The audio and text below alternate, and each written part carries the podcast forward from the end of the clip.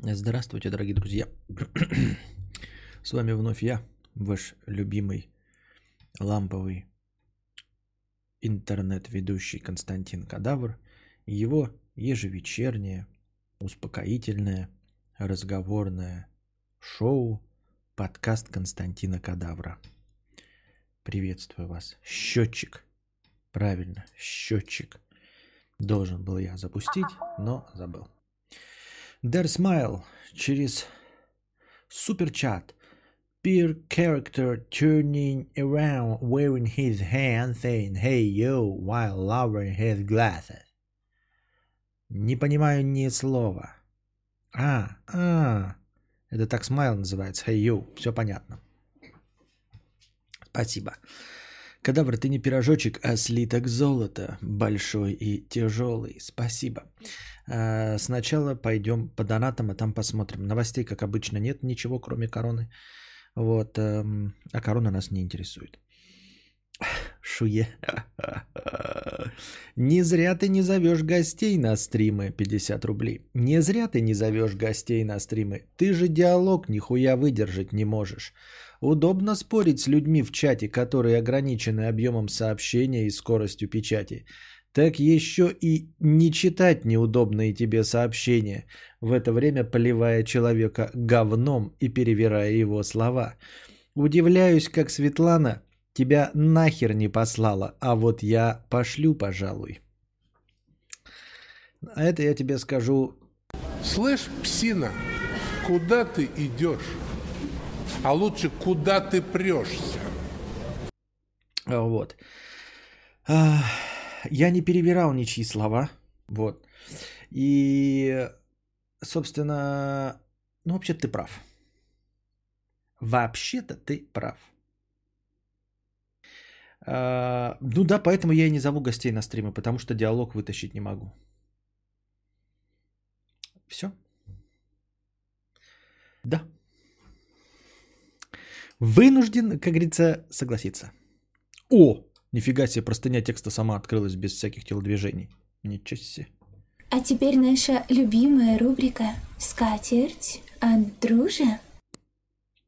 Вот что хуйня. Продолжим, что бесит дружи. Первое на сегодня. Уже можно переименовывать не, в просто, не скатерть текста от дружи, а, а рубрика «Бесит от дружи». Первое. Бесит какой-то странный совковый подход к демонстрации своего тела. Ну, ты знаешь все эти истории, типа учительница выложила фотку в купальнике, и теперь мы ее затравим за это. Сразу хочется всем уродливым жирным мымрам, желчно щипящим потаскуха на фоне красивой училки в купальнике, харкнуть в ебалы. Даже у тебя на стриме был вопрос, кадавр, а понтоваться красивым торсом это петушня? Откуда такие вопросы? Я вообще не знаю, что более честно, чем подтоваться красивым спортивным телом. Тело ты не мог украсть, наворовать, насосать, и тебе не могли его в подарок занести твои богатые родичи. То есть получается, если ты себе намутил кубики пресса, ты их сделал на 100% потом и кровью. Так какого хуя ими не понтоваться? Пожалуйста, сразу забань в чате, если какой-то идиот скажет про силиконовые сиськи, будто, блядь, они будут красиво выглядеть на свинотеле. Сиськи-то можно пульнуть, только натуральную жопу и процент жира по всему телу все равно будешь сама хуярить. Вставить в жопу в жир не выйдет. Так вот, если бы у меня была сила воли сделать красивое фитнес-тело с кубиками, широкими плечами и жопой, как два мяча для регби, я бы вообще все выпуски на природе вел по пояс голый. С одной стороны, конечно, в идеале быть скромным, красивым, как Аполлон, и, и начитанным, как Вассерман, но ёптать, кому мы врем? А вот получается странно, флексить недвижкой в центре МСК, ну ладно. Флексить движком на 5 литров, который ты на светофоре крутишь до отсечки. Ой, ну окей. Флексить тем, что ты ходишь в походы по горам Австрии, вообще уважение. А флексить кубиками пресса, петушня и гомосятина.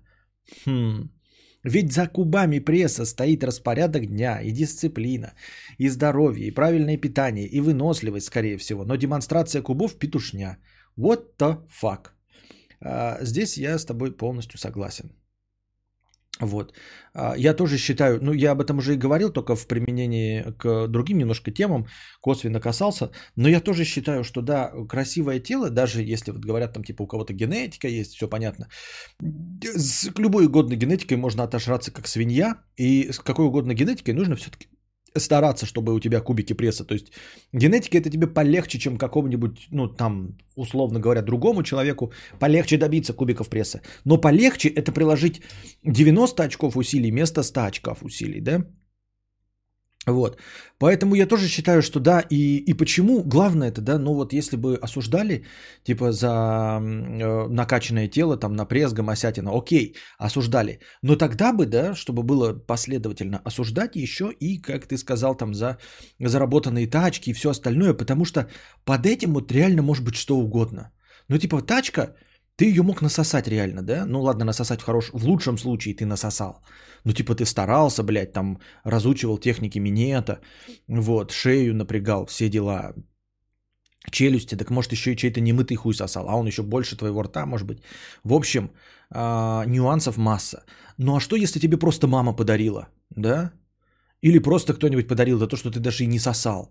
Вот. Или ты наворовал, накоррупционировал на вот эту тачку и все остальное. И как ты правильно вот точно заметил, друже, кубики пресса насосать, ох, насосать, ладно, от, отметаем, потому что это нормально.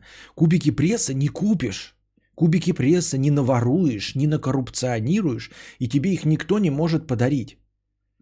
Это реально твое достижение. В любом случае это твое достижение.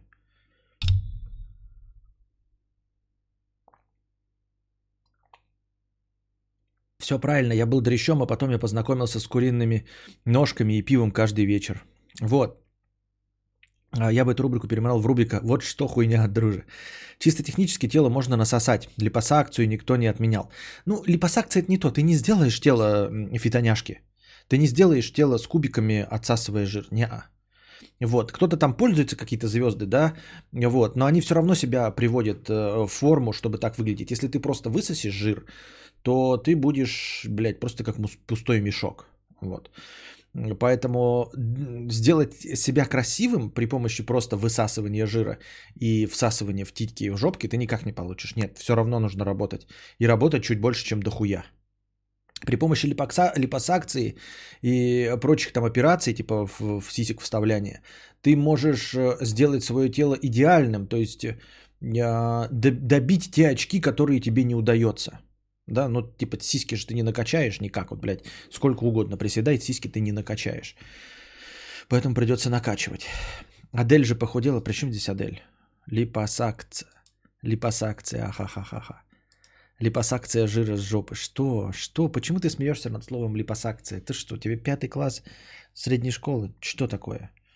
Почему тебя так поражает слово липосакция? Липосакция. Липосакция. Такие дела. Второе. Вроде я как-то писал уже об этом, не? Да пофиг. Бесит, когда на сайтах после одной минуты копания всплывает формочка «Здравствуйте, вам чем-нибудь помочь?» Да, писал. То ли ты писал, а может кто другой писал. Типа там сидит живой менеджер, готовый с тобой начать переписку. Кому вы, сука, врете? Мы в России живем, никто там не сидит. Вы просто накатили ебаный плагин, который высовывает это окошко и ебет мне мозги. А когда я потрачу время на вопрос, написав текстом, бот ответит мне «понятно». Давайте решим ваш вопрос, позвоните мне. Звонишь, а там телка на проводе, которая нихуя не читала, что ты там написал. Напишите вопрос. Расписал. Ой, ну давайте голосом быстрее. Окей, звоню. Здравствуйте, так что там с этим вопросом? А каким вопросом? Мы эту хуйню не читаем, это скрипт. Так а зачем я тогда печатал? А это потому что ты тупой. Но ваш звонок очень важен для нас. Хуже этого говна только рандомно всплывающее окно. Звони прямо сейчас. Я, блядь, на сайте сижу две минуты. Идите нахуй. Я не хочу вам звонить. А когда захочу, найду ваш телефон в шапке. Или типа введите ваш телефон, мы вас наберем. Ага, ага, ща, блядь, побежал. На самом деле нихуя, я вводил телефоны, нихуя они не звонят и не перезванивают, это еще более ебаторика.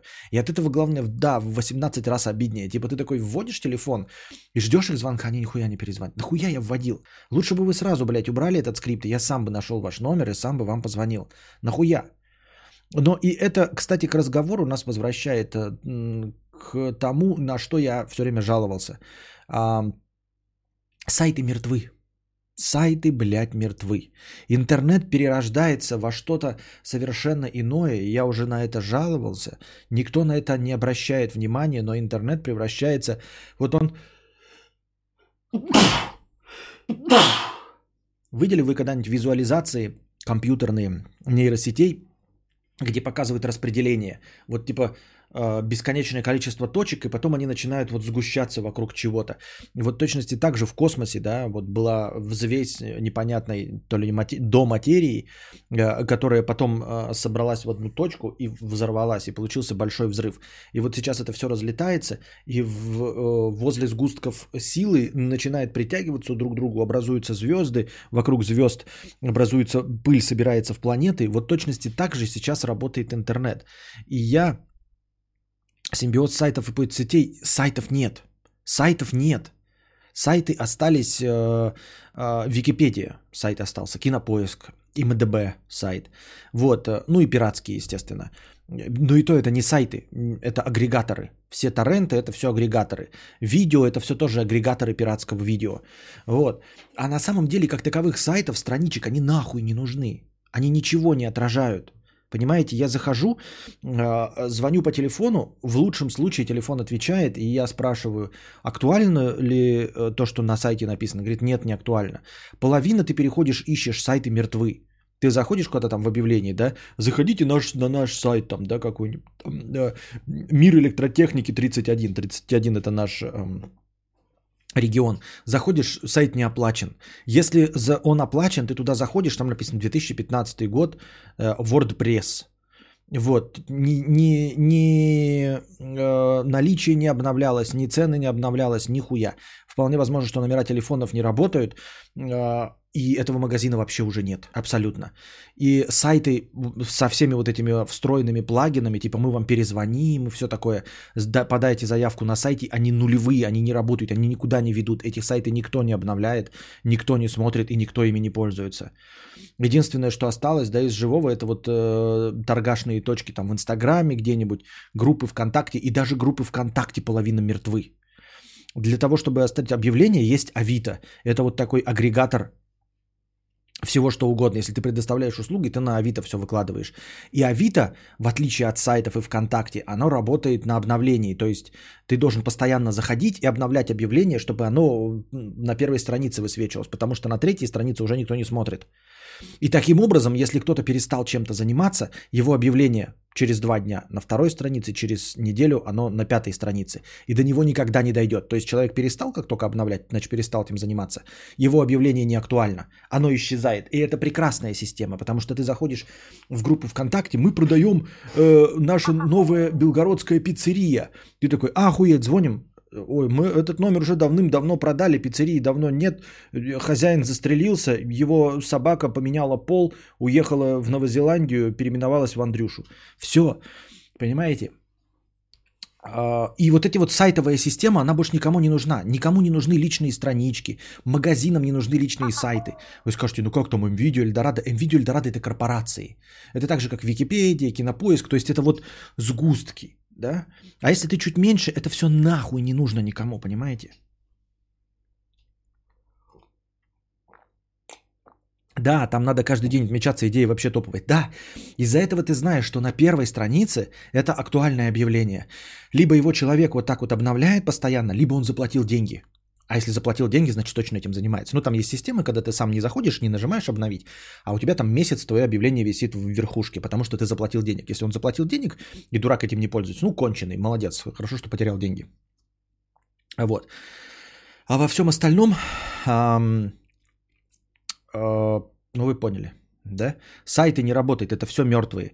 Поэтому если вы, вот теперь э, дружи еще на это пожаловался, это значит, что сайты не работают, блядь, и даже в центре, и в Москве. Уж не говоря, говорю, если вы пытаетесь найти что-нибудь такое, ну, специфическое, да, я вот когда искал там э, переходники какие-то вот для того, чтобы подключить камеру, я просто заходил на сайт и сразу звонил, потому что, ну, бессмысленно смотреть на сайте. И они такие проверяют, да, мы сейчас проверим, такие, о, у нас это есть. Удивительно, э, то, что есть на сайте, совпадает с тем, что есть в реале. Вот, а все, То есть сайт это, а, сайты остались в лучшем случае. Это визитка, где написан адрес и телефон, когда вас добраться. И все. И, а, и телефон, чтобы позвонить и спросить наличие. Никто на сайтах ничего не ищет, и это никому нахуй не нужно. Это не загрузки, это магазин. Ты же за батоном ходишь, будешь всегда в магазин. Так же и здесь. А, ну нет, вообще все сайты это же магазины. А вот все, что остальное, да, ну просто умирает. То есть вот я открыл сайт там по аниме. Нахуй твой сайт по аниме не нужен больше. Есть группа ВКонтакте, где ты быстренько можешь добавить мемасик, где вся поддержка висит на ВКонтакте. То есть тебе не нужны какие-то особые дизайнерские решения, свои менюшки. Это все нахуй не надо. Вот. Э, тебе достаточно группы ВКонтакте, где весь инструментарий поддерживается сервисом ВКонтакте.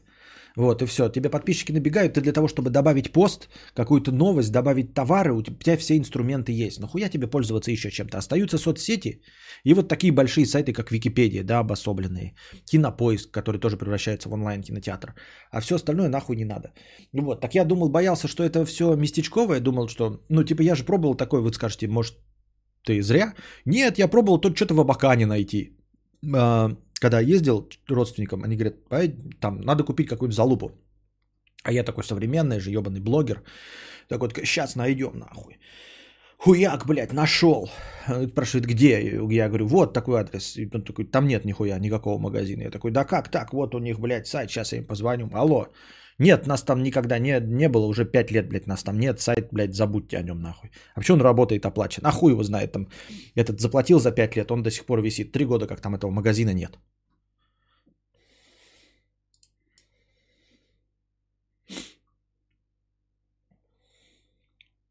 Исключение авторские блоги. Ну и какой авторский блог ты можешь привести пример? Гоблин? Еще? Давай еще пример, чей авторский блог нужен. Приведи пример. Я имею в виду обособленный блог, то есть свой собственный сайт. Потому что, например, вот этот вот э, черт ебаный э, сидит на ЖЖ устаревшем, да? Это не сгустки, это клетки. Варлам, это Варламов, он на ЖЖ сидит или где-то еще, блядь, там блог свой ведет на Ютубе. Мы же говорим про отдельные сайты. Он говорит авторские блоги. Вот. Авторские блоги это блогерские площадки. Блогерские площадки, да, живы. Ну, какая-то блогерская площадка. Инстаграм, Ютуб. ЖЖ, боже упаси. Вот Яндекс Дзен. Но никто свои сайты больше не имеет, понимаете? И не нужно. Я к чему веду-то? Ребята, забудьте про сайт. Вот будете свой там открывать магазин, забудьте про сайт. Хотите торговать, да, нанимаете какого-то, блядь, вот в носу ковыряльщика, который в Инстаграме выкладывает фоточки красивые и ведет группу ВКонтакте. Вот и все. Вонючий ЖЖ живее всех живых. Как так-то? Да не живее он. Не живее, это мертвая клака. Даже я оттуда ушел. Даже я, старпер, вот из вашей всей компашки оттуда ушел. Там отстойник вообще. У Варламова собственный сайт, но там 1%. Ну, а, как и у Хованского тоже собственный сайт. Хованский инфо есть. И он точности также нахуй никому не нужен. Никому он нахуй не нужен этот сайт. Это не считается авторским блогом. Стоит ли бояться исчезновения сайтов? На своем примере ВК, YouTube, Steam, Twitch, Netflix и вроде бы все. А, да, ну в смысле, что, что значит стоит бояться? Нет, нет, это вот перерождение интернета. Просто а, в эпоху Web 2.0 в 2005 году всем, а, все книжки писали, а, как сделать свой сайт. И, значит, эти WordPress и все такое, народ.ру, вам рассказывали, как этот сайт, значит, свой расчехлить. А, у каждого, значит, в мире, говорили в будущем, будет своя страничка в интернете. Но страничка-то есть, но в социальной сети. В Фейсбуке социальная страничка есть, там еще где-то. Но сайт никому твой отдельный нахуй не нужен с именем э, кадавр.ру, кадавр.ком. Он нахуй никому не нужен. В том числе тебе. А что ты на ЖЖ делал? Читал точно так же, как и вы. Отметки на картах типа Яндекс также работают. Находишь в них магазин нужно, его там и нет вовсе, хоть бы инфу убрали. И именно, и точности также дубль ГИС работает, отвратительно работает, хуже некуда. По моим наблюдениям, 40% дубль ГИСа не актуальная информация. Не менее 40% не актуальная информация.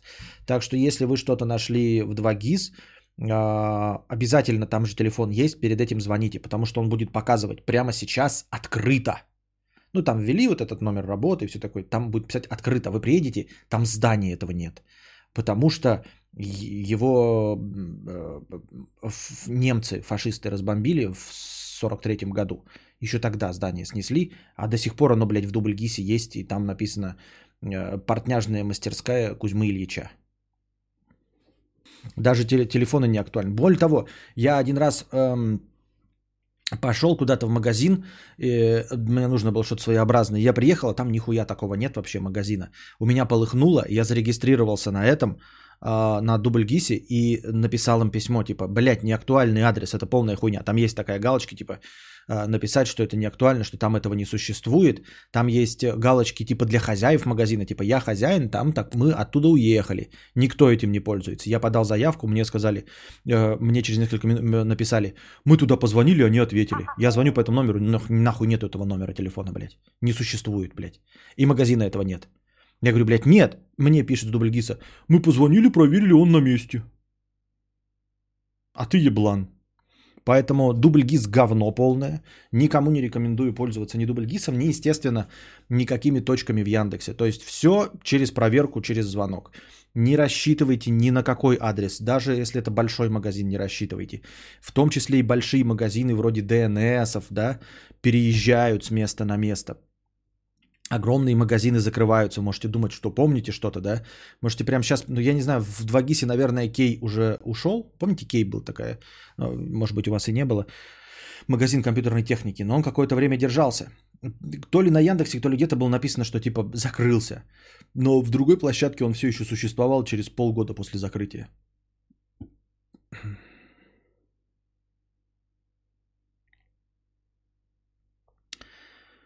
Ам. Сайты могут появиться, но их сразу выкупают, или если сайт пиратский, блокируют, по-другому никак. Тебя нагнут корпорации, лучше сразу продать. Это о чем вообще речь идет? Про что?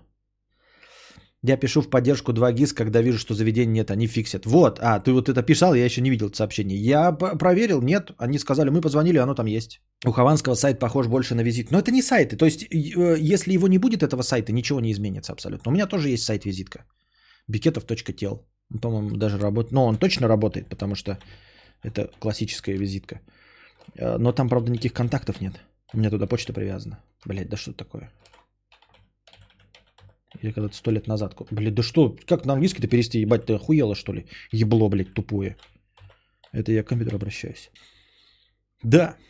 Бикетов.тел, там одна ссылка, ведущая на мой Facebook, блядь. На мой Facebook. Нихуя. Вот это визитка настоящая. Когда ты перечислял причины, по которым тебе не удаются совместные стримы, почему ты не упомянул о том, что все твои почти э, все твои гости значительно популярнее тебя? Или это не так? А в игровых, э, в смысле, это так, они популярнее меня, а почему это причина, э, из-за чего мне не удаются совместные стримы? Я не очень понимаю. Ты говоришь, почему я не упомянул это как причину? Разве это причина того, что у меня не получаются совместные подкасты? Это не причина. Но сайты блогеров может быть для мерча, хотя кому нужен этот ебучий мерч? Есть, но все равно больше продает Инстаграм. Проверь у Зарыковской. Никакие сайты ее, блядь, столько не продают, сколько Инстаграм и ВКонтач. Это все хуйня полная из-под ногтей. О чем речь? Чувак закрыл магазин, обанкротился, просто плюнул и все. Вот еще с карт себя удалять. Именно, именно. Но главное, что нет какой-то системы. Вот, допустим, я понимаю, да, Яндексу это нахуй не нужно. Это большая контора, там у них э, они занимаются чем-то. Но 2GIS, он же на этом специализируется. Они не могут, они же сами ходят. э, Просят деньги для того, чтобы туда добавить сайты. э, Для того, чтобы туда добавить. Раньше, во всяком случае, так было. Они ходили и предлагали, типа, да, да платите нам денежку, и мы вас добавим на, на свой сайт. По-моему, так было. Может быть, я что-то ошибаюсь, не буду э, кляться, клясться и божиться. А, ну, раз в год вы не можете обзвонить все. У вас нет такого сервиса, раз в год всех обзвонить. Авито в этом плане взаимодействует лучше. Вот поэтому и говорю, что Авито единственный актуальный сайт. Ты туда заходишь, объявление нужно в руч- ручечками подымать каждый раз. 2GIS регулярно звонит на номера организации и уточняет данные. Тебе звонит? Значит, это только в Белгороде он не звонит никому. В Белгороде я могу сейчас вот прям... э, хотите наспор, да? Я просто редко что-то ищу. Я езжу под одним и тем же магазином. Но если надо будет, да, вот просто на залупу что-нибудь я специально напишу, там болты какие-нибудь, да, потому что я на это обычно наебываюсь. И мы приедем, и там не будет этого магазина. А там в 2GIS у каждого города свой агент, это от него уже зависит актуальность карты. А, ну вот, может быть так. Но в любом случае я призываю не пользоваться говноконторой, которая не может обеспечить качество своей продукции на всей территории. Челябинск сидел на телефоне 5 лет, 2GIS звонил пару раз в месяц. Звонил раз в пару месяцев, точнее. У Яндекса есть толока с заданиями. Там есть задание ходить и проверять заведение. Нихуя себе. Что такое толока? Это что за слово такое? Впервые слышу.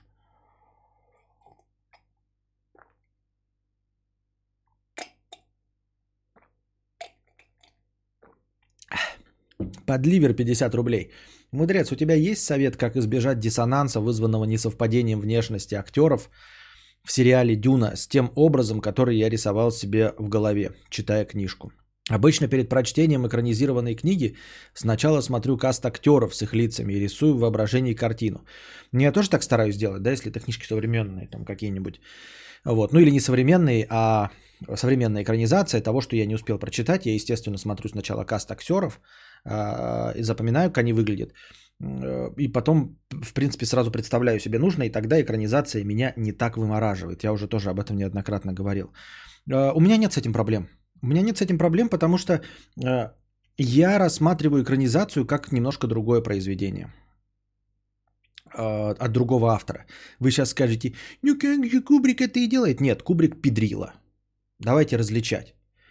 Есть э, литературное произведение, есть экранизация, которая в какую-то там по мере сил пытается пересказать ту же самую историю, возможно, даже не пересказать историю, а просто с теми же персонажами, попытаться повторить атмосферу или выдать ту же самую мораль, но с другой историей.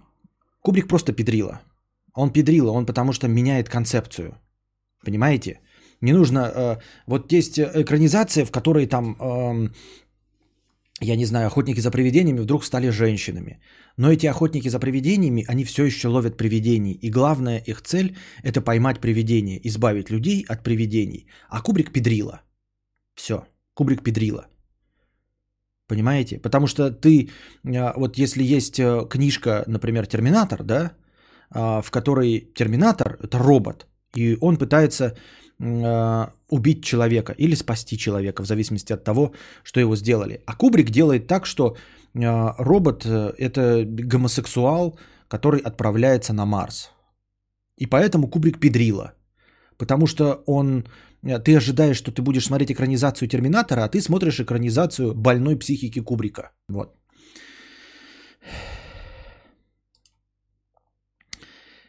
Таким образом, да. А насчет Дюны, я не понимаю, о каком сериале ты говоришь. Я думал, ты сейчас будешь мне говорить, что э, новые образы, э, воплощенные Тимати Шалами, там, э, этим Джейсоном Мамо, тебе э, не близки, потому что ты прочитал книжку. А ты говоришь о каком-то сериале Дюна. Почему ты вдруг заговорил о сериале Дюна? Сериал Дюна, он даже Дети Дюна называется, а не Дюна. Что?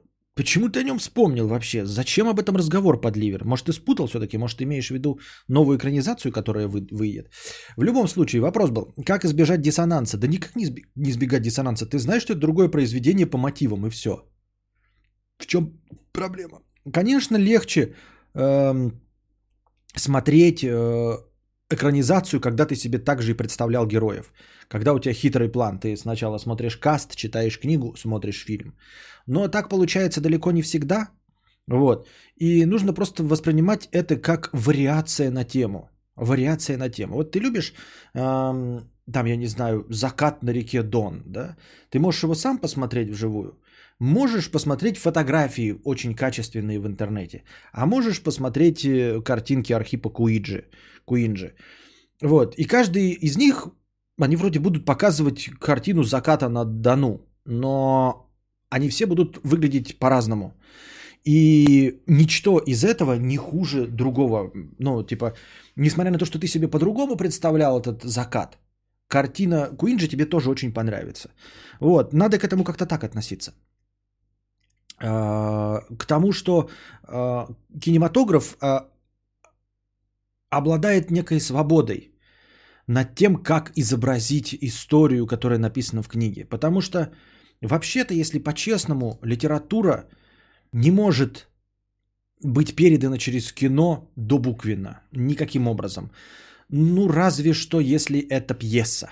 Но пьесы это изначально э, написанная литература для постановки на сцене. Соответственно, ее можно, усложнив декорации, поставить в кино. То есть пьеса, театральная пьеса, ее легко экранизировать.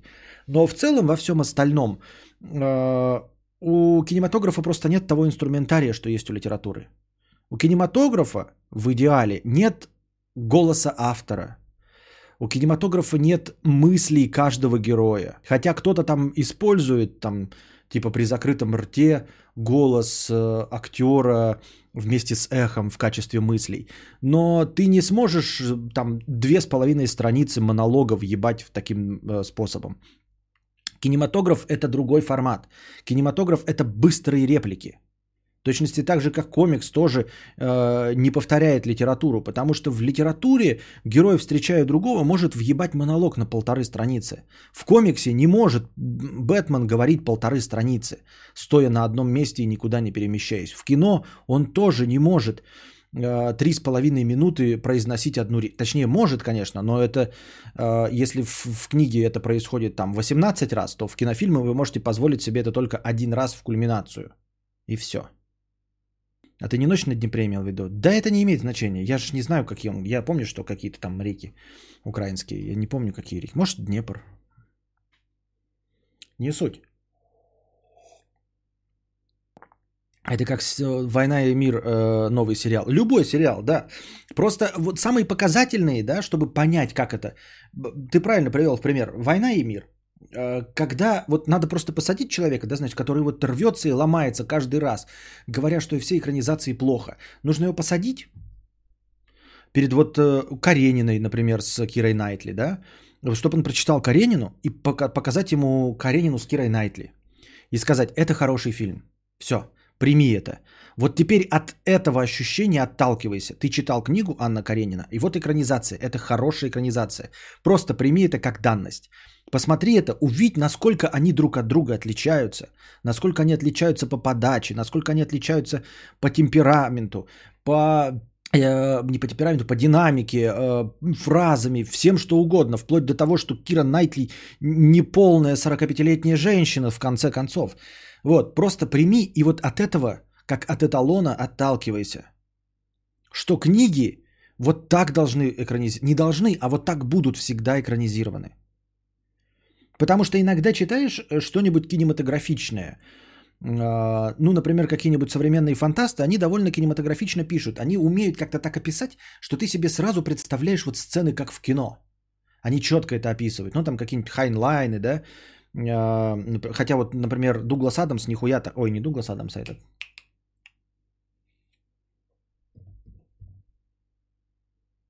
Как его зовут-то, блядь? Неважно, хуй с ним. Хайнлайн, например, умеет кинематографично писать. Ты его читаешь, оно, во-первых, все четко, емко, там без лишних описаловок по полторы страницы. Но, тем не менее, ты всю эту фантастику представляешь, и при этом видишь это все как сцены в кино. Причем как сцены, ну, как это, как большой мини-сериал, потому что там очень много событий для одного полуторачасового фильма. Но при этом ты понимаешь, что это все легко может это прямо разложиться на сцене, ты себе на сцены, в голове себе это представляешь. И потом ты читаешь «Войну и мир», и у тебя есть цельный образ. Но вот у меня даже сейчас вот цельный образ есть, я не могу ни одну сцену конкретно вспомнить в «Войне и мир», потому что там идут какие-то пространные рассуждения, мысли, блядь, Балконского об этом дубе, который нас всех заебал еще в школе по написанию сочинений. Естественно, эта экранизация не поддается. И я говорю, лучше э, визуализация того, как плохо литература поддается экранизации, это вот такие произведения, как «Война и мир» или как какие-нибудь там «Преступления и наказания», которые не кинематографичные. Просто иногда бывает, что ты читаешь «Марсианина», который почти сразу писался, по-моему, под экранизацию. Чуть ли не сначала был написан сценарий, а потом кто-то написал литературную версию. И, естественно, она очень-очень-очень гладенько садится на фантазию, а потом в кино ты видишь точности то же самое, что представлял себе. Если ты еще перед этим посмотрел трейлер и представил себе Мэтта Деймона в главной роли, то вообще один в один все э, э, ложится. И потом ты встречаешь какие-то немножко более другие экранизации, и у тебя начинается диссонанс. Поэтому для того, чтобы у тебя было правильное ощущение, нужно не такие экранизации смотреть, когда Хайнлайна, а нужно смотреть экранизации сначала, вот «Войны и мира», понимать, насколько все плохо, насколько это разные жанры, смириться с этим, сказать, вот это эталон. И тогда все в сравнении с этим будет лучшей экранизацией, понимаете? То есть нужно, грубо говоря, простыми словами, нужно занизить планку, дико занизить планку ожиданий. И тогда вы поймете. Вы скажете, ну ты что так принижаешь кино? Нет, это потому что у кино другой инструментарий. И все. Кино это визуальные образы. Это наблюдение. А литература это участие. Литература это как бы всыпание тебе мыслей прямо в голову. Ты их должен сам переработать. Тебе всыпали мысли в голову, и ты их сам перевариваешь. И делаешь из этого кашу в своей голове. Ну или там какое-то блюдо.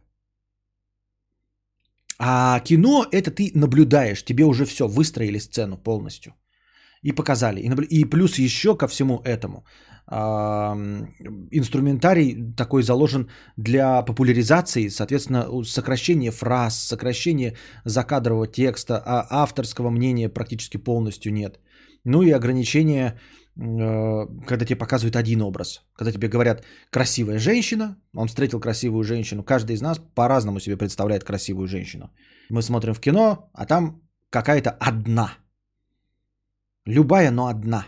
Она не может попасть во вкусы всех. А там не написано было, что она будет выглядеть как так-то и так-то. Там было написано «красивая женщина». К сожалению, красивая женщина определение не объективное.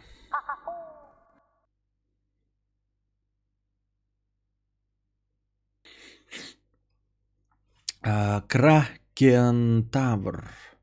50 рублей. Кадавр. 2025 год. Вы повели Костю а, в первый класс. Почему-то пахнет э, желтым полосатиком, хотя у меня желтого полосатика нет. Кадавр, 2025 год. Вы повели Костю в первый класс. На линейке ты увидел, что класснуха молоденькая, горячая сок-баба в ее взгляде ты уловил искорку интереса. Перенесемся на пару месяцев. После родительского собрания тебя просят остаться. Класснуха сына зажимает тебя и томно шепчет тебе 89,56. Модерку выдашь ей? За что? За то, что она сказала 89,56? Выдать модерку за 89,56? Просто симпотная баба – через 7 лет, это ты, конечно, спасибо, э, думаю, что через 7 лет меня кто-то будет знать, да, вообще, выдам модерку, Зачем?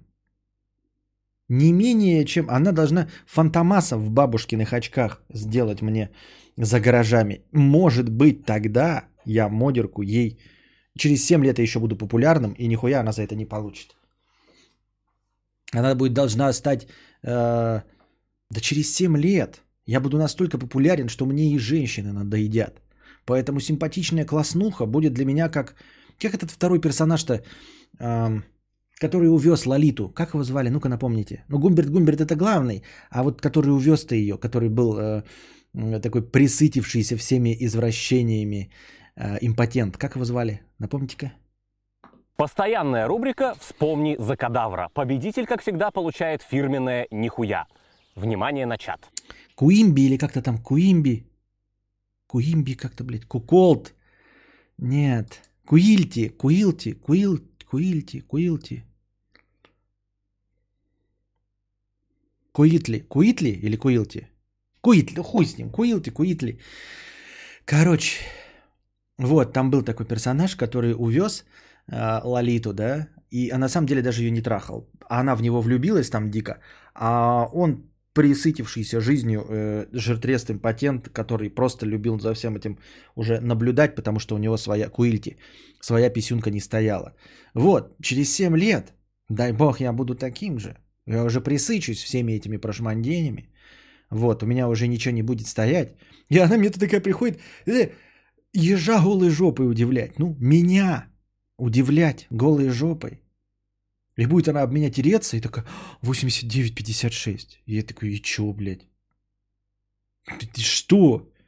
И что, я должен тебе модерку дать за что? За то, что ты титьками об меня поперлась, э, потерлась? Да ты в своем уме. Что? Почему твои титьки, жопка должны дать тебе какое-то преимущество? Никаких тебе преимуществ. Хуй тебе, блядь, на воротник. Не мой.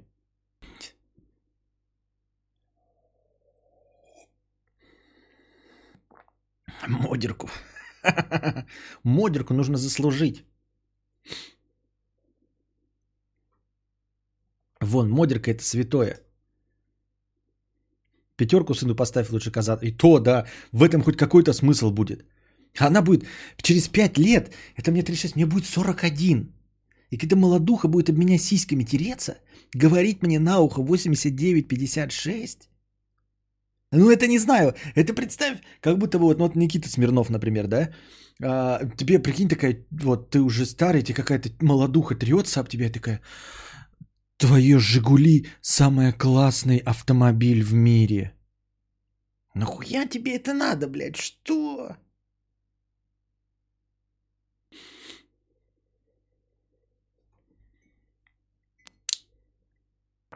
за модерку смочит вялого. Смочит вялого помадой. Это и ваши, конечно, смочит вялого помадой. Деньги на ремонт класса в счет хорошего настроения. Пуська 50 рублей. А, как сильно достижение, как сильно достижение русским писателей – получивших Нобелевскую премию, обесцениваются тем, что они были оппозиционной советской власти, а потому награда могла быть политическим актом капиталистов.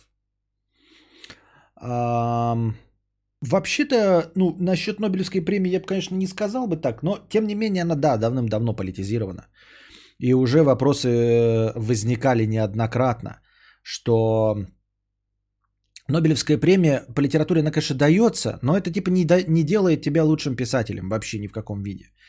Все-таки с самого начала было понятно, что Нобелевские премии дают и по политическим соображениям. Не просто потому, что ты там оппозиционен советской власти, ну не только же нашим давали, но и, например, нужно дать какому-нибудь там латиноамериканскому, потому что ни разу латиноамериканцам не давали. И вот, э, а выбрать же из чего-то надо, то есть он не лучший далеко в этом году. Но из латиноамериканских он лучший, потому что было принято всей командой дать какому-то латиноамериканскому писателю. Вот, например, давно не давали какому-нибудь там бельгийцу. И выбирается среди бельгийцев, хотя на данном этапе бельгийцы, вот, ну, нет у них среди живых, например, хороших писателей. Поэтому так было давным-давно и всегда. А, ну ты правильно говоришь про советскую власть.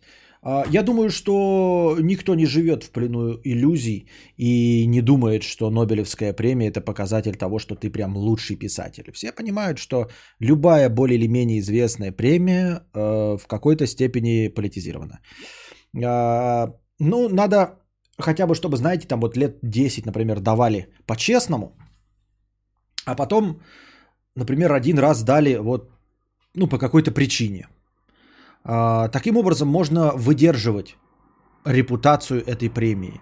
Но, например, регулярно а, последние лет 7 а, себя дискредитирует премия «Оскар», которая выдает э, премии за хуй знает что. Прямо скажем, за хуй знает что. Ну, помимо технических «Оскаров», там за монтаж, и то иногда, пф, хуй его знает, Возможно, кому-то дают тоже за заслуги перед Отечеством. Но в целом э, технические премии Оскара, там монтаж, звук, вот это все нормально. А вот что касается лучший фильм и все, что касается показа лица, ну то есть лучший актер первого плана, второго плана, актриса первого плана, второго плана, э, продюсер, режиссер, сценарий, э, адаптированный оригинальный сценарий, режиссура и лучший фильм, это все, естественно, политизировано. В худшем виде. Никто не против э, политизации, когда, знаете, там, блядь, 10 лет даем белым, давайте один раз дадим черным. Окей. И то одну какую-нибудь премию, хуй бы с ним дадим черному.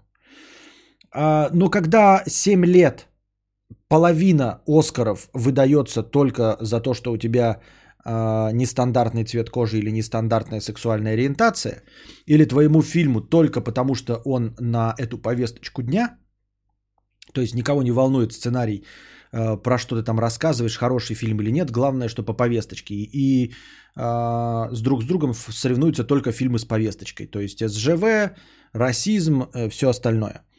Вот. И когда это происходит из года в год, в год и 40-50% вот именно вручаемых Оскаров даются не за качество, а за э, политическую повестку, премия начинает себя дискредитировать. Но для меня она уже себя дискредитировала. Мы уже и последние Оскары не смотрели, и хуй бы он нам упал. Вот. Я думаю, что с Нобелевкой пока обстоит дело получше.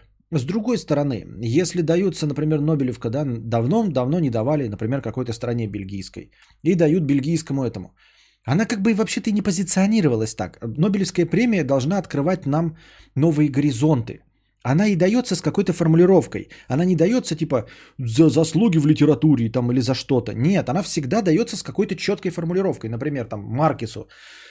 За э, крайне необычный показ э, жизни в Латинской Америке. Ну там не так, но примерно, понимаете? Вот. Или какому-нибудь писателю, да, за э, самоотверженную работу в области показа жизни бедных людей начала 20 века. Вот как-то так, да? Какому-нибудь поэту за выстраивание э, магических образов природы, вот еще что-нибудь в этом роде. Вот, поэтому ничего плохого нет за то, что мы там дадим Нобелевскую премию по литературе за лучший показ Бельгии, там, например. Ну и кто этот, естественно, скорее всего, получит это бельгиец мы откроем для себя нового писателя. То есть она выдается, чтобы поощрить эта премия. Поощрить, не она не лучшему, понимаете? Она же не говорит там лучший актер, как это происходит в Оскаре. Поэтому какие могут быть претензии к Нобелевской премии? Нобелевская премия дается по выбору Нобелевского комитета, особенно вот в такой э, э, области, как литература. Это субъективное решение. Поэтому не ищите э, больших смыслов, э, не, не то чтобы смыслов, а не думаю, что кого-то дискредитирует э, э, премия Нобелевской по литературе, потому что она политизирована. Она должна быть политизирована, она с самого начала политизирована, и в этом нет ничего плохого. Вот и все. Но другое дело, что там все равно есть определенный порог качества. То есть даже если тебя там дали за то, что ты бельгиец, только за то, что ты бельгиец, да, то тебе не дадут за одну написанную книжку. Ты из всех бельгийцев должен быть самым продуктивным, должен 30 лет писать книги про Бельгию, понимаешь? И вот тогда ты получишь.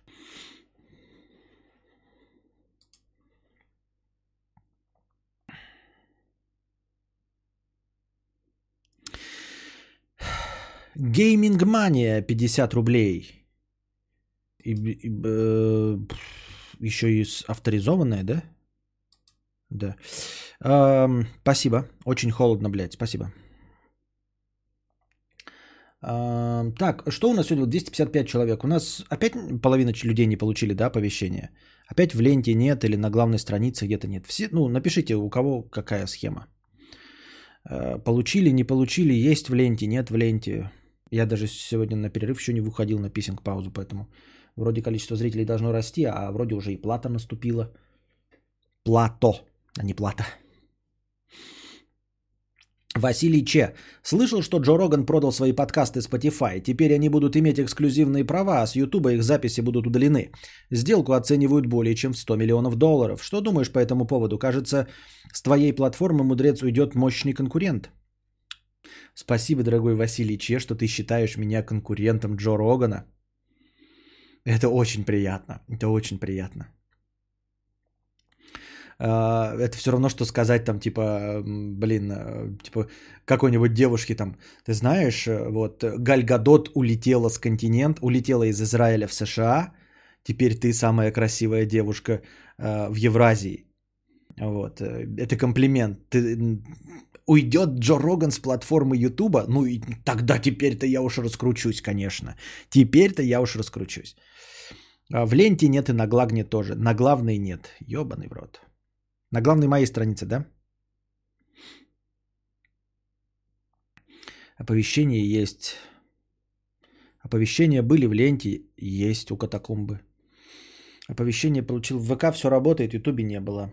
И снова это Галька Дот а, в Ленине, да. Ну и вот.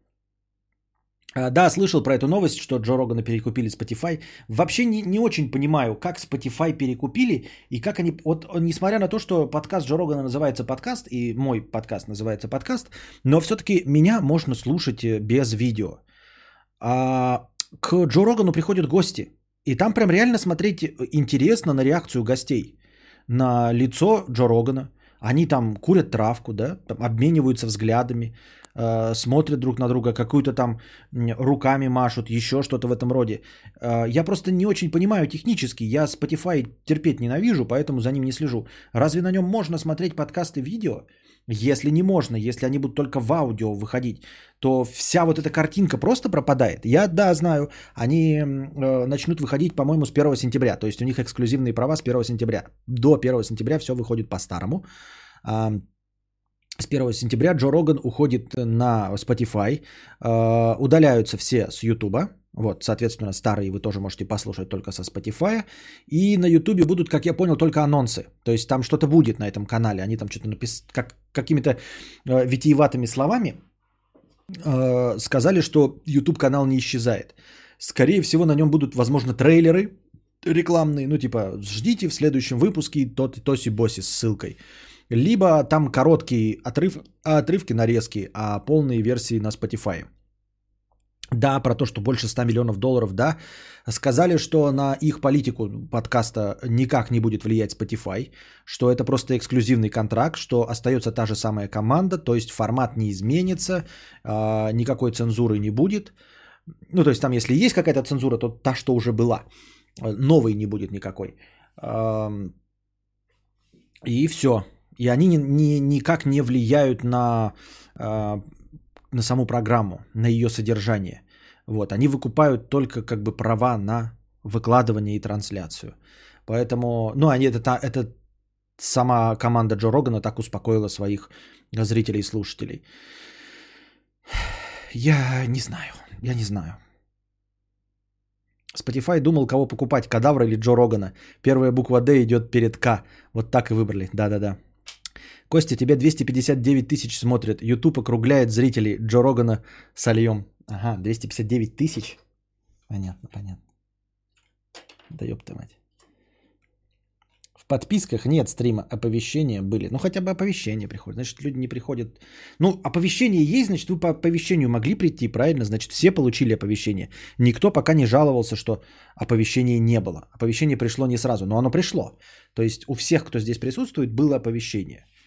Никто не пришел сюда, как обычно это бывало. Ой, я сам просто сидел и смотрел. А то, что нету в ленте, ну нету в ленте и нету в ленте. Какая вам печаль? Кто сидит в ленте? Это же в ленте надо специально сидеть, правильно? А оповещение это вот о том, что как раз началось.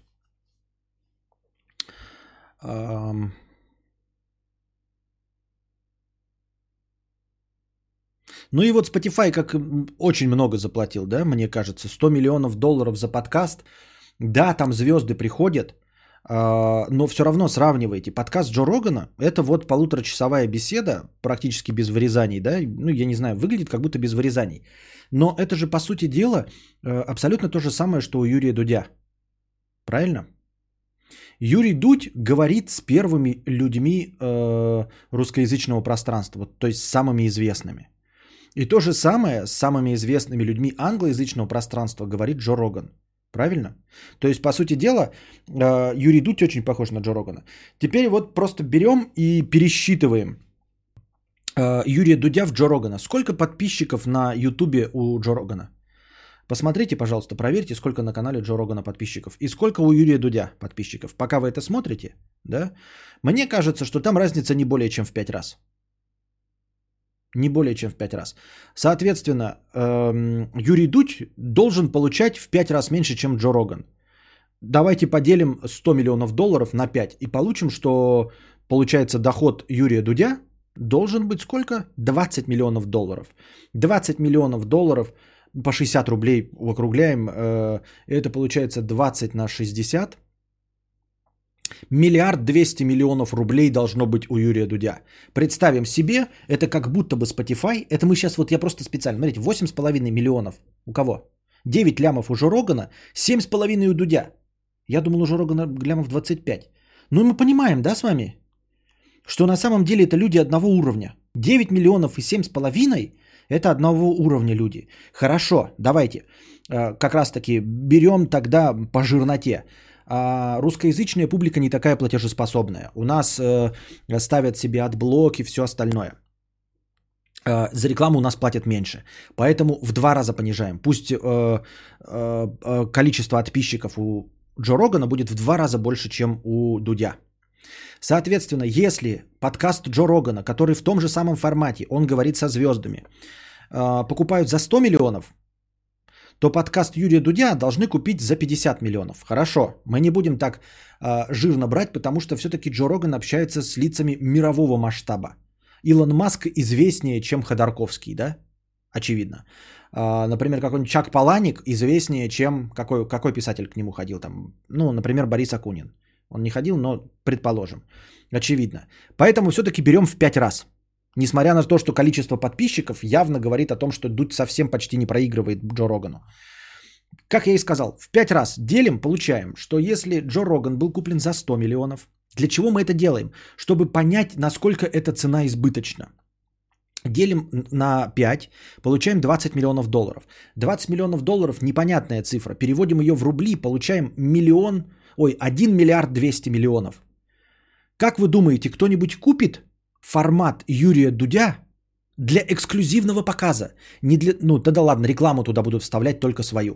Эксклюзивный контракт на 5 лет. Только они будут вставлять рекламу туда в Юрия Дудя и будут на его им владеть, не имея возможности влиять на редакционную политику. Просто они будут вставлять туда свою рекламу и показывать на своем сайте ТНТ премьер каком-нибудь. Как вы думаете, кто-нибудь в здравом уме заплатит 1 миллиард 200 миллионов рублей за канал Дудя? 1 миллиард 200 миллионов. Миллиард 200 миллионов за канал на Ютубе. Похоже, что нет. Окко. Окко, да, хороший вариант. Ну, то есть реалистичный. Окко действительно может перекупить вот этого. Что это за пельмени за миллиард двести? Э, вот и все. И 100 миллионов, соответственно, за Джо Рогана это много. Мне кажется, это очень много. Звучит правдеподобно. Но с другой стороны, там, там эксклюзивный пятилетний контракт, да? Пять лет. Пять лет это дохуя. Пять лет это, конечно, дохуя. Так-то. Но все равно миллиард двести миллионов. Миллиард. Чтобы вы понимали, миллиард это тысяча миллионов. Тысяча миллионов это миллиард. Тысяча миллионов это миллиард. Cold Brew 997 рублей.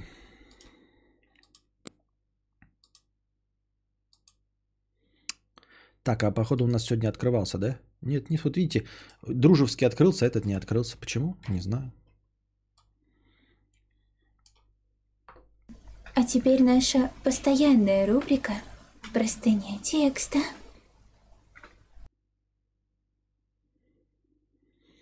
Он не, не умеха пишет тысяча на один миллион. Вот, да, тысяча миллионов это миллиард. Тысяча миллионов. Тысяча двести миллионов.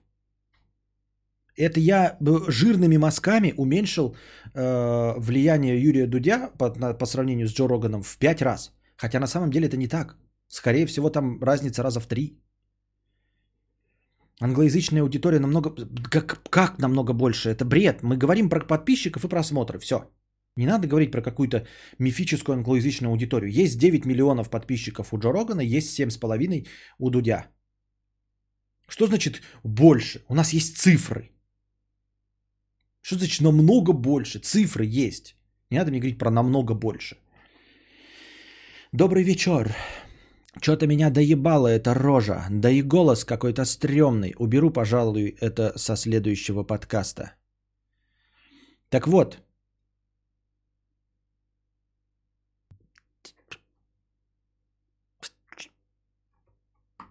Слышь, псина, куда ты идешь? А лучше, куда ты прешься?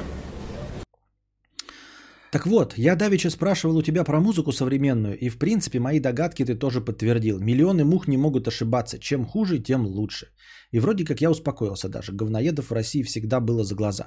Но мир-то куда? Money Heist, Бумажный дом. Лучший не англоязычный сериал на Нетфликсе. по оценкам э, на МДБ и Кинопоиске. Но это же максимальная продресь. Со второго сезона просто комедия. Смотрели с женой и устыжились, устыжались с каждой сцены диалога. Бумажный Heist, я даже не знаю, что это такое за сериал. А оценки высочайшие. Ну как так-то, ебаный вепрь, а?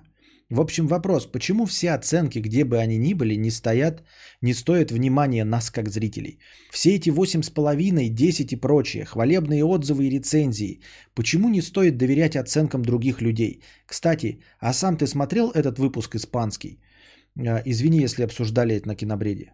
Нет, есть нет. А объяснение этому легко и просто есть. Во-первых, э, уже давным-давно всем в интернете известно, что оценки на ИМДБ, э, касающиеся сериалов, э, никакого отношения не имеют к реальности. А, потому что никто не придумал пока другую систему оценки. Например, разделить все серии сериала как на отдельный эпиздо под которые ты ставишь оценки. Это можно сделать, но все равно большинство людей будут ставить оценку всему сериалу. Хотя им понравилось только что-то одно. Или в целом они как-то оценили. А даже если разделить сериал на сезоны и заставить людей ставить оценки за сезоны, все равно люди, э, обленившись, выдадут оценку, например, я ставлю «Игре престолов» 10, и они просто каждому сезону поставят 10. Это не решит проблему. Но мы понимаем, что сериал э, от серии к серии меняется, от сезона к сезону со сменой даже шоураннеров он может полностью измениться. И тем не менее ты увидишь всего одну оценку окончательную. А, второй момент, который влияет на э, оценку сериала, на оценку свежего сериала, это то, что завышенные оценки в самом... Или ультра заниженные, или ультра завышенные в начале существования сериала. Можно говорить о какой-то объективной оценке сери... Э, сериалом давно закончившимся. Например, оценить сериал «Клиника», «Друзья», «Сопрано», а, «Побег из тюрьмы», у них могут быть адекватные оценки. Они уже с течением времени, люди, которые пропустили их, просматривают спокойно, уже вся критика прошла, уже известна концовка. Вот, и сериал воспринимается как единое целое вместе с концовкой. И тогда оценка становится еще более или менее, хотя тоже нихуя не отражает, потому что часть оценок была поставлена, когда шли первые два сезона. То есть в первые сезоны всегда все сериалы держатся очень хорошо и на плаву. Потом начинают скатываться 8 сезонов. И к восьмому сезону превращаются в продресь полную. Но люди уже не смотрят. И только окончательные конченые фанаты ставят какие-то оценки. Либо очень хорошие, либо кто совсем разочаровался, но вынужден был досмотреть 8 сезонов, ставит плохую оценку. Но в первых двух сезонах стояло оценок в 20 раз больше. Поэтому они, естественно, больше влияют. Вот. И поэтому современный сериал, который идет первый и второй сезон, у него все прекрасно. И оценка его завышена. Она стремится к десятке. К концу пятого, седьмого сезона она будет выравниваться. Через 10 лет после окончания, когда все поймут, что концовка убивала, оказывается, весь сериал, меняла все э, подчистую и была полной продресью, как в «Игре престолов», через 10 лет – примерно оценка может быть будет хоть как-то адекватна, и то представляя себе, что первые сезоны были ультра завышены. Вот такие вот дела. И помимо всего этого, в конечном итоге, э, ДТФ об этом показывал. Я не знаю, как найти эту... Э, вот я даже не знаю, как система оценок. Так. Десятибаль... Сейчас вот я посмотрю. Десятибальная шкала мем. Ну-ка, есть такая картинка у нас. Мем про десятибальную шкалу. А, блин. Скорее всего, нету, я так не найду. Ну, короче, суть в чем? А, давным-давно уже а, ходит а, легенда о том, как выставляются оценки в игровых журналах на Западе. А, и уже давным-давно всех бесит десятибальная система оценки. На самом деле ни у кого нет десятибальных, десятибального разделения. То есть 10 это вообще недостижимый там шедевр. 9 это супер отличный продукт. 8 это просто отлично. 7 это 4 э, с плюсом, да, 6 это 4 с минусом, 5 это 4, ну и вот вы поняли, да, начиная там 3 это плохо, 2 отвратительно, 1 просто тянет блевать. Ни у кого этого нет. А, кто-то, может быть, и пытался это делать, но потом все забили, и в конечном итоге у всех есть десятибальная шкала. Но остаются оценки а, типа 8, 9 и 10. И вот просто надо картинку показать, может кто-то найдет из, э, кто видел это на ДТФ, на Т-журнале, вот, по-любому на Reddit, если вы сидите, вы видели такую систему оценки. Там, значит, разделено было, типа, как было самом изначально, вот десятибальная шкала, да, значит, плохие оценки это 1, 2, 3 э, красные, нормальные желтенькие там 4, 5, 6, 7, вот, желтенький и зеленый очень хороший, там 8, 9, 10. В итоге все сместилось как? все, что меньше 8.7, это полное дерьмо. Просто все красное. От 0 до 8 и 7 красно. Небольшой промежуток от 8.7 до э, 9,5 это идеально. И от 9,5 до 10 это шедевр. Понимаете? То есть все сместилось вот сюда, а, в оценку начиная от 8,5. То есть, по идее, все, что до 8,5 можно нахуй отметать и разделять вот это вот, растягивать. И тогда уже смотреть 8.2 это э, средненькое, 8.4 уже хорошо, 8.7 очень хорошо, 9.2 супер, 9,5 шедевр, 10 недостижимая величина. Понимаете? Это все вот из-за этой десятибальной оценки. А теперь вы таки думаете, смешно, не смешно, ну посудите сами. Часто ли вы ставили где-нибудь на кинопоиск или на МДБ, если вам э, приходилось это делать, часто ли вы ставили оценку 2, 4, 6, 7? Я вот когда специально делал вот и поддерживал аккаунт, я там специально сидел и думал такой, а я как, например, меня эталон есть, хороший фильм, да, там девятка. Все, Идеальный фильм это лучше него может только быть. Все остальное ниже, например. Насколько ниже? Я, например, ставлю там, ну вот этот фильм хуже. А вот этот хуже его или лучше? Если лучше, то на один балл больше. Если хуже, то на один балл меньше. Понимаете? Но в остальном люди, может вы-то, конечно, и ставили точно, если вы фанат. А в остальном люди ставят как? Хороший фильм понравился 10, не понравился, блядь, 0 нахуй. Ну, средненько 5. Получается 0, 5, 10, все. А оценки-то десятибальные. А посмотришь, вы можете зайти на кинопоиск, и там есть такая, раньше была, не знаю, сейчас можно или нет, а, типа посмотреть шкалу выставляемых оценок. И вы увидите там такие платы, типа люди ставят 0, 5, 10. И 5 редко. Самый большой это 0, 0, 0, 0, 0, 10, 10, 0, 10, 10, 0, 0, 10, 10. Средних оценок практически нет. Понимаете? Средних оценок, вот я не знаю, сейчас в кинопоиске есть этот инструмент, посмотреть э, историю оценок, то есть как люди ставили. Люди не ставят средних оценок. Какой-нибудь фильм, давайте. Блять, ирландец.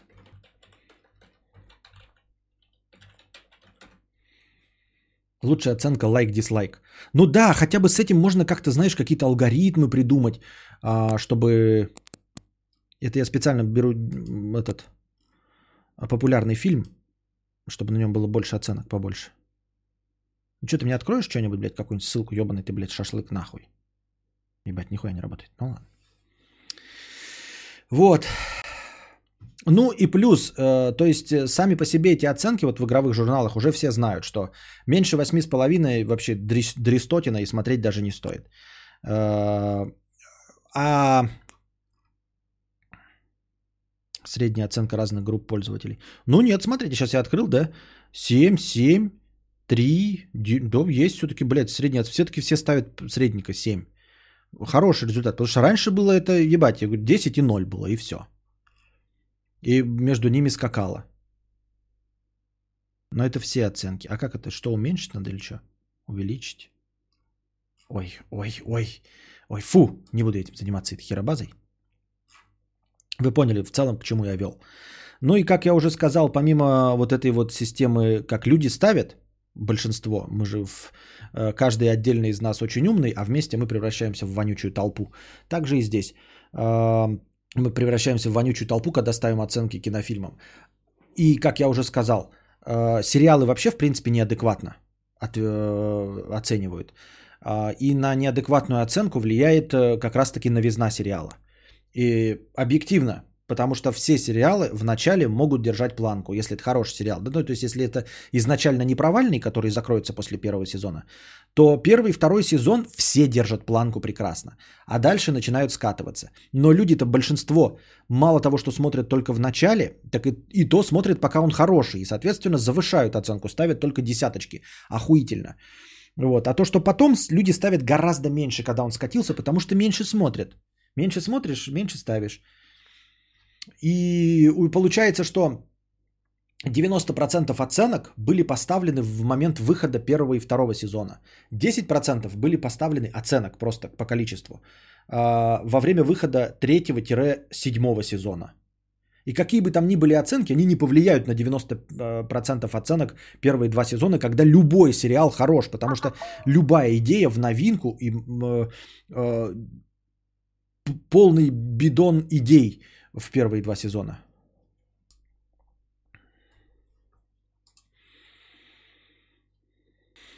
Это как «Счастливы вместе» или «Воронины» у нас. Раньше корочными э, нашими прям ситкомами были, а скатились в помойку. Никогда они не были корочными, они всегда были говно. Это ты просто верил и смотрел на них, потому что был молод, и у тебя было недостаточно опыта. Можешь посмотреть первые сезоны Ворониных и «Счастливы вместе». Они такое же натянутое и душное говно, как и сейчас, как и всегда были. Так. Дерсмайл 50 рублей. Дороу, собираюсь покупать плойку пятую, но летом. После сессии хочется поиграть во всякие эксклюзивы. При условии, что PS5 будет стоить 40-50к. При моих бюджетах э, есть свободные 20к сейчас. Стоит брать PS4 Slim на лето, потом продам. Собираюсь брать плойку пятую, но летом, после сессии. Это на следующий год ты имеешь в виду? На следующий год после сессии ты собираешься брать плойку? Потому что этим летом никакой плойки пятой не будет. Я сначала подумал, что человек, может, спутал, имеет в виду плойку четвертую. Нет, он дальше явно говорит, что при условии, что PS5 будет стоить 45-50к, при моих бюджетах есть свободные 20к. Сейчас. Стоит брать PS4 Slim на лето, потом продам. На это лето брать PS4, а на следующее лето это дохуя. На следующее лето, если ты собрался брать, это дохуя. Ты целый год будешь играть в плойку существующую четвертую. Так, что-то мне рожа горит. Нет ли у меня температуры? А чувствую ли я запахи? Ребята, я не чувствую запахи. Наверное, потому что это вода.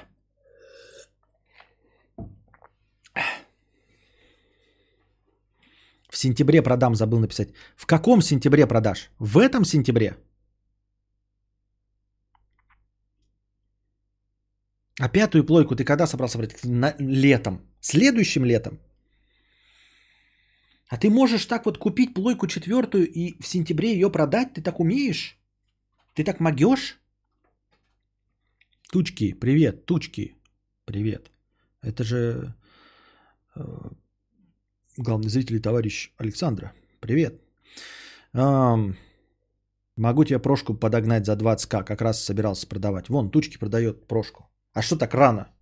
А зачем ты сейчас продаешь? Еще же до плойки. Я, не, поним- я что-то не, ничего-то не знаю. Или что? Умею. Пятую на выходе куплю. Так на выходе, почему ты пишешь летом тогда? Ты русский язык или что? Или где? Или он не родной для тебя? Нормально пиши. На одно лето, если умеешь продавать и продашь, то бери. Почему нет? Купил, попользовался за 5000, продал. Э, Игры какие-то понаставил себе, если купил себе PS Plus э, за 3 месяца, э, всунул себе какие-то игры. Я как понимаю, они же будут работать на PS5 по обратной совместимости. Я во все экзо уже поиграл. Понятно.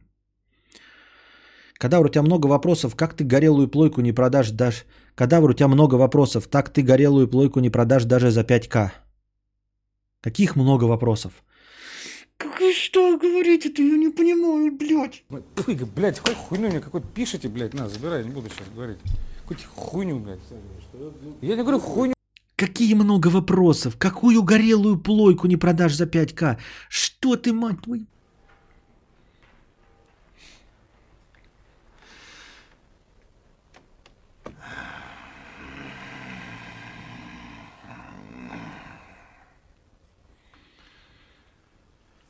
Да что ты, черт побери, такое несешь? 4 июня Sony должны показать игры для плойки 5. Может дизайн зас... Да, да, да, да, да, да. Но э, игры для плойки 5 они там покажут, я в этом все равно ничего не пойму. Я жду 12 июня, да? Или июля. Ubisoft покажет Far Cry 6. Ну, ориентировочно все думают, что покажет Far Cry 6.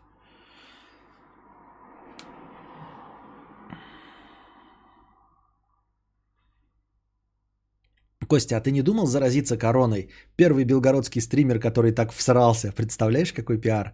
Да не работает на меня никакие пиары. Это будет полная шляпа. Я скорее сдохну или очень э, боле... Я не люблю болеть. Отвратительно буду себя чувствовать и никакого пиара не получу. Я же не буду стримить во время болезни. Far Cry 6? Да. Ну, Far Cry же выходит в среднем каждые два года. Ну, каждые четыре и промежуточная часть каждые два. А, Уже прошло два года с э, Far Cry New Dawn, поэтому пора бы уже и анонсировать Far Cry 6. Они же показали какой-то тизер, а, типа смотрите Ubisoft 12 июня или 12 июля, и это все было на фоне, как люди поняли, а, вида с Far Cry 5. Мы что-то вам покажем. Ну, типа, что бы анонсировать, кого там? Assassin's Creed уже показали, все, нечего там привлекать внимание. Германа Стерлигова. Недавно то хуй то. Да нормально, мы отлично получили удовольствие с Александром, полностью прошли чет- э, пятую и недавно. Митрич 200 рублей. Костя, а чего ты заныкал карту донатную? С 0106 переводы будут без комиссий. Можно будет мимо алерца закидывать в настроение. Что значит мимо алерца закидывать в настроение? Что значит заныкал? А, Это же нужно будет вручную добавлять. В алерц вы кидаете, и сумма добавляется автоматически. Вы будете туда кидать, и я буду что, ручную забивать это что? Для чего? Будет пиар. Подкастер в погоне за хайпом и мнимыми лайками, наигравшись в Xbox, заразил себя коронавирусом в магазине. Не-не-не, э, правильная э, подача вообще правильная. Знаете, в погоне за хайпом обязательно, да, и мнимыми лайками. Потому что не просто лайки, надо обязательно какой-то вот негативная э, коннотации добавить, прилагательное с негативным окрасом. Мнимыми лайками. Наигравшись в Xbox, надо не на Xbox, а наигравшись в игру, где убивают русских, это про колду, да, заразил себя коронавирусом в магазине.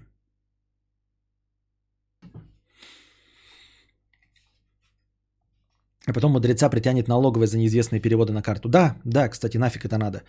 А, этот, э, как его, этот. Donation Alerts всем известен. Э, Он официальный, э, государственный. ВКонтакте принадлежит там кому? Алишеру Усманову или никому там принадлежит, я не знаю. Но, в общем, э, налоговые и всякие банки знают, откуда переводы идут от Donation Alerts. Никаких вопросов нет. А тут надо будет еще доказывать, что я не верблюд.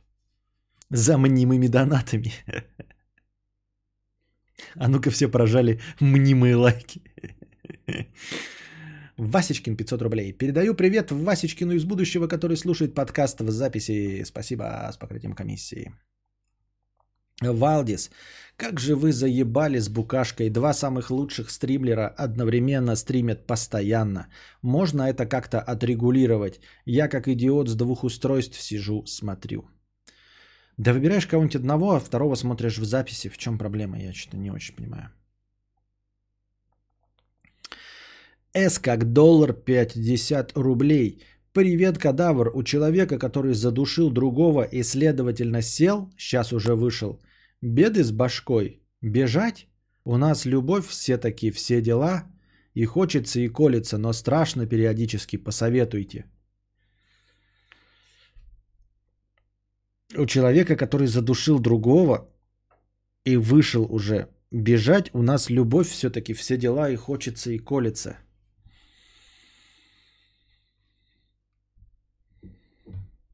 Ну, в этой ситуации мы просто наша, это самое, мы уже, здесь наши полномочия все окончено. Виктория Викторовна пишет, беги, давай, не оглядывайся. Наверное, Виктория Викторовна права. Наверное, Виктория Викторовна права. Наконец-то эта вставка, наконец-то эта вставка.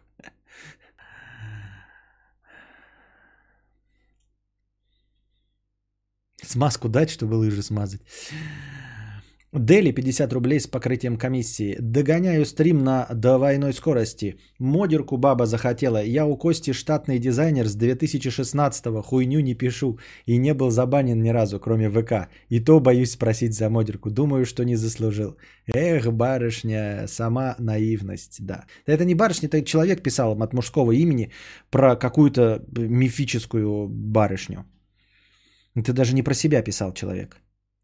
Я сейчас что про себя такой, знаете, я училка, поехала, значит, на, это, через 5 лет устраиваться в первый класс, где будет Константин. И зачем такие сложности через 5 лет? Ты же можешь меня просто поймать на улице и прижать титьками. И точности так же получишь отказ. А может байтили на эту вставку? Может быть байтили на эту вставку. Я не знаю. Все, дошли мы до конца, до натов. А, не так уж и много у нас сегодня хорошего настроения было. А, уже два дня как чилится э, повестка дня, но она никуда не делится, я еще что-нибудь почитаю. А, надеюсь, вам понравился сегодняшний подкаст. Если будет настрой, может быть, поиграю. Бух, снизился. Гамать будем или отбой? Ну, Death Stranding точно не будет. Death Stranding через день. А вообще, может быть, не знаю, может быть Warzone, если нет там обновлений каких-нибудь. А может быть и нет, я не знаю. У меня сейчас что-то головка вава. Я имею в виду голова. А там посмотрим. Ну и покушать, конечно, надо. Вот, надеюсь, вам понравился сегодняшний небольшой подкаст. Приходите обязательно завтра, приносите свои бабосики. А, повестки дня у нас будут. Они есть, пока ждут, потому что у нас были разговоры с вами.